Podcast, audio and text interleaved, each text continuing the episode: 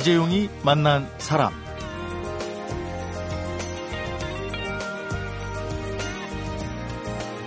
꿈꾸는 토요학교, 토요 건축학교, 토요 오디션, 토요 문화체험교실. 이렇게 토요일에는요, 하기 싫은데 억지로 해야 하는 일들 말고 평소 하고 싶은 것들과 가까이 할 수 있는 그런 프로그램들이 참 많습니다. 그런데 노자는 또 이렇게 얘기했습니다. 자꾸 뭘 하려는 것이 반드시 좋은 게 아니다라고 말이죠. 빈둥빈둥 아무 생각 없이 놀아야 또 창조가 가능하다 이런 얘기죠. 뭘 하면서 지내든 굉장히 아쉬운 토요일이 됐으면 좋겠습니다. 이재용이 만난 사람도 오늘은 임진모 음악평론가와 이종훈 스포츠평론가가 함께 합니다. 가수와 스포츠 전설을 만나보도록 하겠습니다.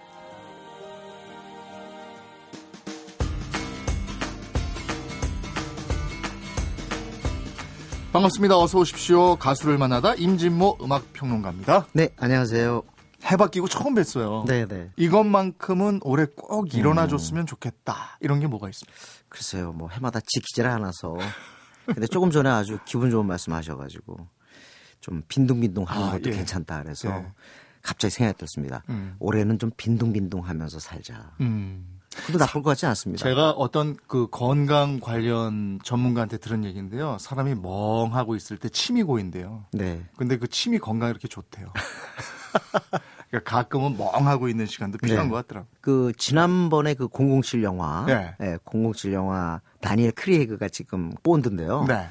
그 영화에서 잡혀가가지고 당신 취미가 뭐야 그랬더니 하는 얘기가 내 취미는 부활이라고. 어. 그렇게 했는데 오늘 갑자기 그 장면이 생각나네요. 그래서 네. 오늘 부활 한번 얘기해 보겠습니다. 아, 오늘 가수 부활을 만납니까? 네네. 예, 많은 분들이 좋아하는데. 네, 밴드는 사실 이름 정하는 게 굉장히 중요한데요. 네. 부활이라는 이름은 참 괜찮았던 것 같습니다. 네, 네. 그리고 실제로 이 그룹은 뭐 너무나 잘 아시겠지만 바로 기타리스트 김태원 씨가 축이 돼서 음. 이끌어준 정말 경력의 밴드입니다. 네. 이제 뭐 전설이죠. 예. 그런데 이 부활은 한마디로 이름 그대로 행보를 보여온 것이 아닌가 싶어요. 음. 어려움을 겪다가 다시 또 솟아오르고 네. 또 부진하고 그랬다가 다시 또 주목받고 그야말로 부활의 역사가 아닌가 싶습니다. 여러 가지 의미에서 정말 이름 잘 졌어요. 부활. 네네. 네. 보컬도 몇번 바뀌었잖아요. 어우 많이 바뀌었죠. 네. 우리가 부활하면 역시 이승철이라는 아, 이름을 예. 빼놓을 수가 없죠. 네. 그리고 또 김재기라고 하는 음. 가장 김태원 씨가 어, 한마디로 얘기해서 극찬하는 그런 보컬도 있었고 네. 그리고 또 그 뒤로 박완규 씨, 음. 그뭐 예능 프로에서 떴습니다만, 네, 긴 머리. 씨, Lonely 네. Night라는 곡으로 네. 부활해서 주니트 했죠. 그리고 난 다음에 또 김기현 씨도 있었고 이성욱도 있었고 정단이라는 친구도 있고 네. 꽤 많았어요. 그 부활의 최장기 보컬이었던 정동화가 최근에 부활을 떠나서 솔로로 데뷔한다는 소식이 들리던데 음, 부활 내가 부활 멤버였다라는 자체만으로도 음악성을 인정받고 그러지 않습니까? 가요계에서? 그럼요. 그리고 또 그거를 굉장히 자부심으로 여기고 네. 그러죠.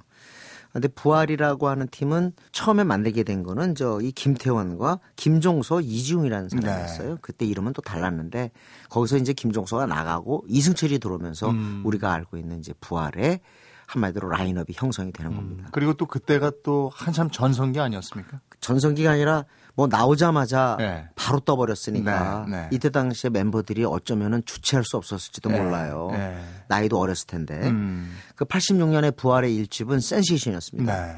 어쨌든 이 1980년대를 우리가 기억하는 데 있어서 들국화라는 밴드 네. 그리고 또 부활 그리고 신화위 잊을 네. 수가 없죠. 신화위도 언젠가 한번 다뤄야 될 텐데 음, 음. 부활은 참 희야라는 곡과 비와 당신의 이야기 네.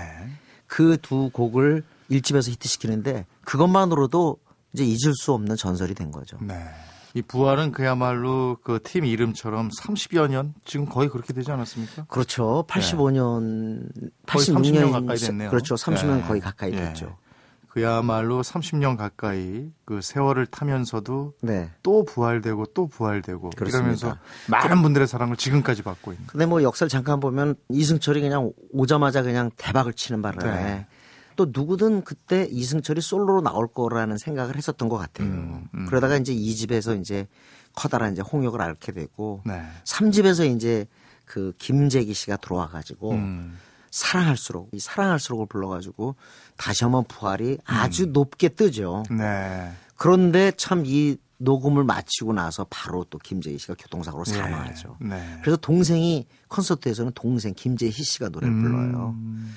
하여튼 참 이 사랑할수록 이 곡도 부활의 역사를 얘기할 때 음. 빼놓을 수가 없죠. 그럼 오늘 이첫 사랑할수록 예. 사랑할수록 이게 93년 네. 후 하반기에 나와서 떴는데요. 어, 먼저 듣기 전에 김태훈 씨가 제가 한번 물었어요 만나가지고 네, 네. 부활을 거쳐간 보컬을 물어봤더니 음. 뭐 이승철에 대한 뭐 그 극찬은 말할 것도 없지만 음. 김재기를 이렇게 얘기하더라고요. 발라드를 갖다 녹음을 하는데 소름이 돋았다. 아. 그리고 쓰러져가는 보컬을 제대로 일으켜준 그런 보컬이다. 예. 그가 없었다면 부활은 아마 사라졌을 거다. 음. 이렇게 얘기했습니다. 네. 그러니까 아마 그 감성적인 측면에서 이승철하고도 잘 맞지만 네.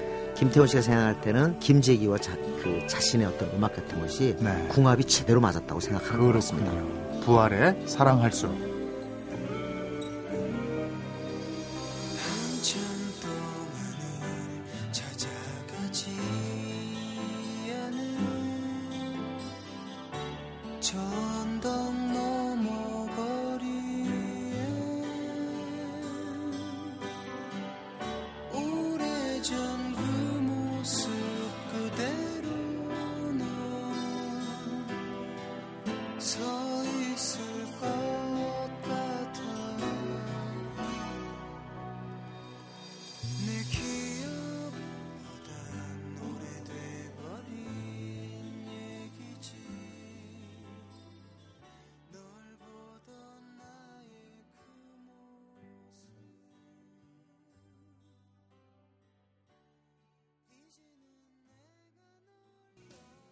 이재용이 만난 사람 가수를 만나다 임진모 음악 평론가와 함께하고 있습니다. 부활의 얘기를 하고 있는데요. 제가 아까 말씀드린 네. 것처럼 부활의 주특기는 부활 아니었는가 네. 라고 말씀드렸는데 그 모든 것은 사실 김태원의 뚝심이 아니었으면 가능하지 음. 않았을 겁니다. 사실은 저 직장을 다니고 또 취직하고 그래서 월급 받고 그런 사람들은 아마 록밴드 하는 사람들, 그룹 하는 사람들의 고단함을 조금 이해하지 못할 거예요. 네. 네. 그만큼 힘들고 예. 더군다나 그 오랜 세월 30년에 가까운 세월 동안에 차라리 그냥 아주 오랫동안 무명이었으면 모르는데 예. 또 어느 정도 이렇게 갈채를 받다가 음. 그 다음엔 또 절망을 갖다 또 겪고 그러는 게 사실은 굉장히 어려운 거거든요. 네. 그렇기 때문에 결국은 술에 의탁할 수밖에 없게 아. 되고 그래서 뭐 예능 프로로 이제 하면서 다시 예. 김태현 씨가 이제 전 국민적 스타가 되지 않았어요. 네. 그러면 이제 술도 끊었다 그런 얘기를 음. 하는데 그 그런 해요. 발굴을 또 이렇게 잘 해내는 것 같아요. 그러니까 그거는 이제 네. 부활이라는 팀 자체가 워낙 처음부터 스포트라이트를 받았고 떴기 네. 때문에 또 노래 락 보컬을 하고 싶은 사람들은 부활을 겨냥했을 것이고 네. 또 사실은 거기서 어떤 보컬을 갖다 찾고 김태원 씨가 어쨌든 음악을 다 만드니까 네. 그 어떤 자기 구상이 있을 거 아니에요. 음. 그런데 지금까지 이렇게 오랜 세월 해왔다는 것은 김태원의 안목 자체가 뛰어나다 이렇게 볼 네. 수 있습니다. 지치면 쓰러지지 않고 그 왜 군대에서 우리 얘기하잖아요. 악으로 깡으로 네네. 버텨내고 또 새로운 멤버를 그렇습니다. 영입하고 또 나아가고. 이거 오뚜기죠, 뭐. 네. 그게 그게 부활의 진면목이었고 그루 이름하고 맞았다 네. 하는 그런 겁니다. 하여튼 김태원 씨는 갈채를 받아 마땅한 그런 사람이죠. 음. 박완규가 있었던 오집에서 론리 나이트가 어느 정도 반응을 얻었고 네. 이상하게 한 번 반응하면 또 그 다음은 꼭 절어요. 음. 육 6집도 좀 안 좋았다가 음. 또 8집에서 또 이제 이승철이 돌아오잖아요. 네. 사실은 부활 이때가 아마 2002년이었으니까요. 음. 한 15년? 하여튼 그런 정도 역사 속에서 기념의 개념으로서 이제 김태원과 이승철이 오랜만에 만난 건데 네. 거기서 이제 김태원이 작곡했던 또 네버엔딩 스토리가 또 대박을 음. 치게 되죠. 네. 저는 그런 것 같아요. 김태원 씨가 곡을 기타를 연주하고 또 곡을 씁니다만 그 대중성이라는 것에 대해서 굉장히 민감하지 않느냐. 음. 그러니까 한국의 락 대중이 좋아하는 스타일을 알고 있는 거고 네. 그만큼 감성적이에요. 음. 근데 또 이 이승철이라는 보컬도 굉장히 감성적이잖아요. 음. 그러니까 그렇게 오랜만에 만나서 네버엔딩 스토리 부르는데 제대로 걸렸더란 예. 말이죠. 그런데 또 이제 이게 히트하고 난 다음에 다시 또 이제 트러블이 생기죠. 두 어. 사람이. 그래서 이제 이렇게 갈라서게 되고 뭐 갈라선 게 아니라 이승철 씨 주장에 따르면 그냥 한번 모인 거다. 갈라선 게 아니다. 이렇게 얘기를 하는데 네. 어쨌든 팬들은 그렇게 생각하니까요. 끝나지 않는 얘기. 네. 이 네버엔딩 스토리라는 제목처럼 네. 부활은 정말 끝나지 않을 것 같아요. 그렇습니다. 그게 이제 김태원인데요.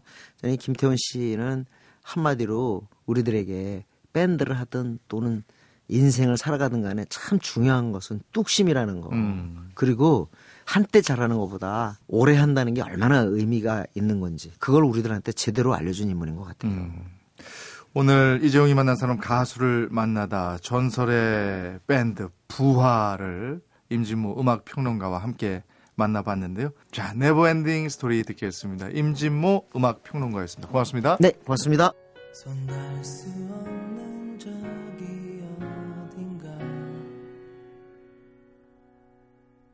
오늘도 넌 숨쉬고 있지만 너와 머물던 작은 의자 위엔 같은 모습에 바람이 지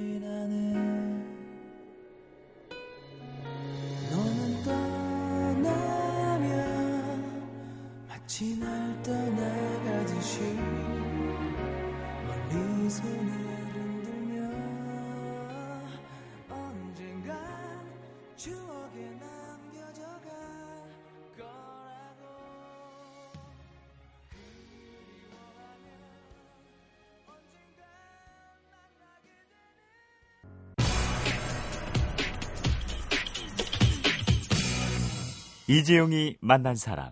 전설을 만나다 이종훈 스포츠 평론가와 함께합니다. 어서 오십시오. 안녕하세요. 새해 첫 만남입니다. 네. 예, 새해 복 많이 새해 복 받으시고요. 받으십시오. 2014년에 만나볼 첫 전설 누굽니까?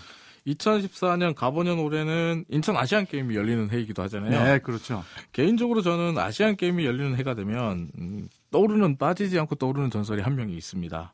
누구죠? 전 WBA 밴텀급 그리고 WBC 슈퍼플라이급 세계 챔피언이었던 8, 90년대 한국 복싱의 전설이죠. 돌주먹 문성길 선수입니다. 아, 문성길 선수. 네. 그런데 문성길 선수가 왜 아시안 게임 하면 떠올라요? 제가 아시안 게임 하면 문성길 선수가 떠오르는 이유가 두 가지가 있는데요. 네. 첫 번째는 어릴 적에 제가 TV로 82년 뉴델리 아시안 게임 결승전 경기를 본 적이 있습니다. 네. 이때 문성길 선수가 결승전에 나왔었는데 문성길 선수는 참고로 82년 뉴델리 아시안 게임에서 금메달을 딴 금메달리스트고 네. 또 그 다음인 86년 서울 아시안 게임에서 금메달을 딴 어, 선수입니다. 네. 어, 그 중에서도 이제 82년 뉴델리 아시안 게임 결승전은 압권이었다 저는 이렇게 생각을 하는데 네. 당시 문성길 선수가 결승전에서 만난 상대는 태국의 퐁스리라는 선수였습니다. 음. 이 퐁스리라는 선수는 이 치고 빠지는 이른바 아웃복서에 능한 아웃복싱에 능한 선수. 아, 그런 선수 만나면 그 복싱 선수들이 굉장히 힘들 거예요. 네. 근데 문성길 선수는 네. 돌주먹이라는 별명에서 아시다시피 인파이터 스타일이잖아요. 네. 그러니까 화끈한 뭐 복싱을 추구하는 선수였고 이런 선수에게 사실 치고 빠지는 아웃복서는 정말 어떻게 보면 지약이다 이렇게 볼수 있는 다람쥐 같을 거 아니에요. 예, 상극인 스타일의 선수인데 문성길 선수가 이제 뉴델리 아시안 게임에서 거의 몇 게임을 KO 아니면 RSG로 상대를 처참하게 거의 뭐 뭉개다시피 하면서 올라왔거든요. 네. 그런데 이 치고 빠지는 아웃박스인 풍수리가 어, 계속 한 대 톡 치고 도망가고 네. 한대 톡 치고 도망가고 네. 거의 약도 오르지만 풍수리의 빠른 발을 따라잡지를 못하니까 속수무책으로 거의 당하고 있었거든요. 어. 그러니까 어, 문성길 선수도 나중에 인터뷰에 보니까 자기가 2라운드가 끝날 때까지 포인트를 상당히 많이 빼앗기고 뒤지고 있다는 걸 알고 있었다고 합니다. 네. 그래서 잡으려고 다가가고 잡으려고 다가가도 계속 도망가기 때문에 음. 어떻게 할 수가 없었다 그랬는데 그러다가 3라운드 막판에 기회를 찾게 됩니다. 3라운드 막판에 어 풍수리가 네. 이제 시간이 거의 다 끝나가니까 음. 천장에 이렇게 시계가 달려 있잖아요. 아. 시간이 얼마 남았지라고 시계를 봐요. 어이구 여유도 있었네. 그래도 네. 시계를 봐요. 시계를 보면 중에. 도망가다가 이렇게 시계를 네. 딱 보는데 시계를 보려면 고, 어, 천장에 있는 시계를 보려면 고개가 올라가잖아요. 네. 그때 문성길 선수의 어퍼컷이 턱에 적중을 합니다. 야 대단하네. 그래도 근데- 그 순간을 안 네. 놓치네요. 돌주먹인 문성길 선수의 어퍼컷을 직격 으로 맞았던 풍수리 선수 거의 뭐 그 전까지는 나비처럼 나서 벌처럼 쏘는 어, 거의 정말 깝죽거리는 스타일로 네. 네. 어, 댄스를 하다가 문성길 선수의 이 한 대를 맞고 정말 큰 대자로 쭉 뻗어버립니다. 제대로 맞았네요. 네. 그리고 문성길 선수의 이 때 결승전 장면이 굉장히 인상적이었던 게 네. 퐁스리 선수가 한대 맞고 뻗어버렸는데 음. 이 그냥 KO패를 당한 것도 아니고 주심의 카운트아웃 어 10가지 세는 주심의 카운트아웃이 끝났는데도 불구하고도 못 일어났어요. 아, 그 상, 그건 뭐- 큰 대자로 뻗은 그 상태를 아, 그대로 두고 있었거든요. 그건 뭐 기절 상태네요. 실신 KO패라고 예, 하죠. 예. 실신 KO를 당했는데 어 드라마 같은 역전 KO승 그리고 실신한 상대 선수의 모습 그리고 한호하는 문성길 선수의 모습 그리고 금메달 아. 아시안 게임 금메달 이런 것들이 겹쳐지면서 이때의 경기는 지금도 많은 사람들에게 음. 아마추어 복싱 그리고 아시안 게임 복싱 역사상 예. 최고의 명승부로 기억되고 있는 전설적인 경기입니다. 아시안 게임 하면 문성길이 떠오르는 첫 번째 첫 이유가 번째 이거고. 네. 그러면 두 번째 이유는 뭡니까? 두 번째 이유는 조금 색다른데요. 아시안 게임에서 금메달을 딴 선수는 병역 면제를 받죠. 아, 예. 하지만 91년에 한국에서 아시안 게임에서 금메달을 두 개나 딴 선수가 네. 병역 면제 혜택을 못 받고 현역으로 군대에 입대하는 사상 초유의 일이 발생했던 거는 많은 분들이 잘 모르십니다. 그래요? 네. 근데 그 해당자가 문성길 선수였단 네, 말이에요? 문승길 선수가 그 당사자입니다. 아. 문승길 선수는 91년 1월에 30살의 나이로 논산훈련소에 입대를 하게 되는데요. 네. 아시안게임 금메달리스트가 현역으로 군대 입대한 게 문승길 선수가 최초입니다. 어, 지금도 없을 거예요. 아마. 그럼 뭐예요? 문성길 선수는 그러면 나는 군대를 가야 된다 이러고 자원 입대한 거예요? 뭐예요? 아니 그러면 문성길 선수가 진짜 사나이죠. 하지만 어, 문성길 선수가 네. 어, 논산훈련소에 입대했던 91월 당시로 좀 더 거슬러 올라가 보면요. 네. 그때 문성길 선수는 현역 WBC 슈퍼플라이급 세계 챔피언이었어요. 네. 그냥 세계 챔피언도 아니고 두 달 뒤인 3월에 3차 방어전을 예정돼 있는 상태였습니다. 네. 그러니까 두 달 뒤에 세계 챔피언 그 3차 방어전을 해야 되는 선수가 군대를 자원해서 가겠습니까? 그럴 리가 그, 만무하죠. 그렇죠. 예. 문성길 선수 같은 경우에 당시에 아시안게임 금메달리스트임에도 불구하고 네. 병역 면제 혜택이 없었어요. 그래서 어쩔 수 없이 강제로 군대를 가게 된 아니 거죠. 어떻게 그런 일이 있죠? 아시안 게임에서 금메달을 두 개나 딴 선수인데 병역 면제 혜택이 없다?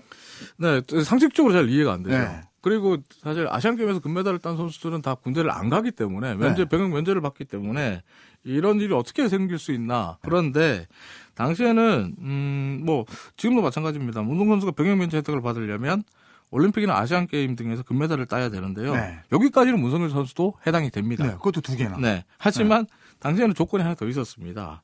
바로 병역 면제 혜택을 받은 이후에 5년간 국가대표 선수로 활동을 해야 된다는 조항이 있었는데 네. 의무 조항입니다. 네. 이 의무 조항이 생긴 이유는 남자 선수들, 특히 복싱 선수들이 음. 병역 면제 혜택을 얻은 이후에 곧바로 국가대표에서 은퇴하고 아, 프로로 전향하는 걸 막기 위해서입니다. 네. 그러니까 뭐 선수들이 금메달을 딴 뒤에 곧바로 프로로 전향해버리면 사실은 음. 국제대회에 나가서 예. 대한민국의 성적을 올려야 되는 그 당시에 우리 스포츠는 사실 엘리트 예. 스포츠였으니까 이런 엘리트 선수들이 빠져나가는 걸 막기 위해서 이 의무 조항을 뒀거든요. 5년이면 이제 아시안 게임 네. 한 번, 올림픽 한 그러니까 번은 80 치르고 나가라. 뭐 네, 이렇게 그렇죠. 예. 그렇게 됐는데 이 문제는 어, 문성길 선수와 대한권투협회 그리고 문성길 선수 주변 인물 모두가 의무 조항을 아무도 몰랐다는 야, 겁니다. 이거 중요한 건데 이걸 왜 몰랐어요? 네, 그래서 네.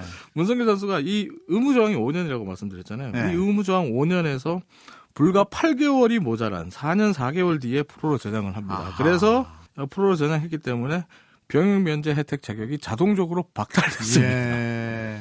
그 문성길 선수 본인도 병역 문제 이야기만 나오면 굉장히 흥분을 감추지 어. 못했는데요. 제가 예전에 인터뷰했을 때 그렇게 얘기하더라고요. 난 정말 몰랐다. 음. 바보가 아닌 이상 누가 8개월을 못 참아서 병역 면제 혜택을 발로 차겠냐. 그렇죠. 어? 나에게 그 당시에 그 조건을 말해준 사람이 네. 아무도 없었다. 대한체육회도 말해준 적이 없고 병무청에서도 아무 말이 없었다. 그런데 갑자기 이병통 기사가 날라왔다. 네. 정말 날벼락 같았고 정말 억울했다. 이렇게 얘기를 했거든요. 그런데 사실 문성길 선수는 건투 스타일이라든지 그 주먹의 강도, 세기 같은 것을 보면 한국에서 이런 선수가 또 나올 수 있을까 할 정도로 하드 펀치 소재였거든요. 그리고 또 홍수환 선수 이후에 한국 선수로는 두 번째로 두 체급을 석권한 이 한국 복싱의 전설 중의 전설. 예, 그 자체로도 전설이라고 할 수 있지만 음. 아시안게임 금메달리스트가 병역 면제 혜택을 받지 못하고 현역으로 논산훈련소에 입대한 유일한 선수라는 점에서 아시안 게임이 열리는 해가 되면 빠지지 않고 떠올릴 수밖에 없는 전설이기도 합니다. 그리고 그 당시에 문성길 선수가 앞서 말씀드린 대로 왜 3차 방어전이 예정돼 있었다고 그건 했잖아요. 어떻게 두달 됐어요? 여러분 연기가 됐어요? 어떻게 됐어요? 아니요. 근데 문성길 선수가 군에 네. 입대하고 두 달 뒤인 네. 3월 16일에 스페인의 사라고, 사라고사라는 어. 지역에서 예정대로 진행을 했습니다. 군인이었는데요. 예. 그 예. 어떻게 그게 가능했죠? 앞에서 말씀드렸죠. 문성길 네. 선수가 어떻게 보면 3차 방어전 일정으로 네. 군 입대를 조금 늦추자라고 병무청에 요청을 합니다. 병무청 아. 국방부에 요청을 하는데 네. 근데 병무청과 국방부는 안 된다라고 얘기를 하죠. 어, 그렇죠. 늦춰줄 수 없다. 어, 그 입대를 해라. 네, 입대를 네. 해라라고 한 거죠.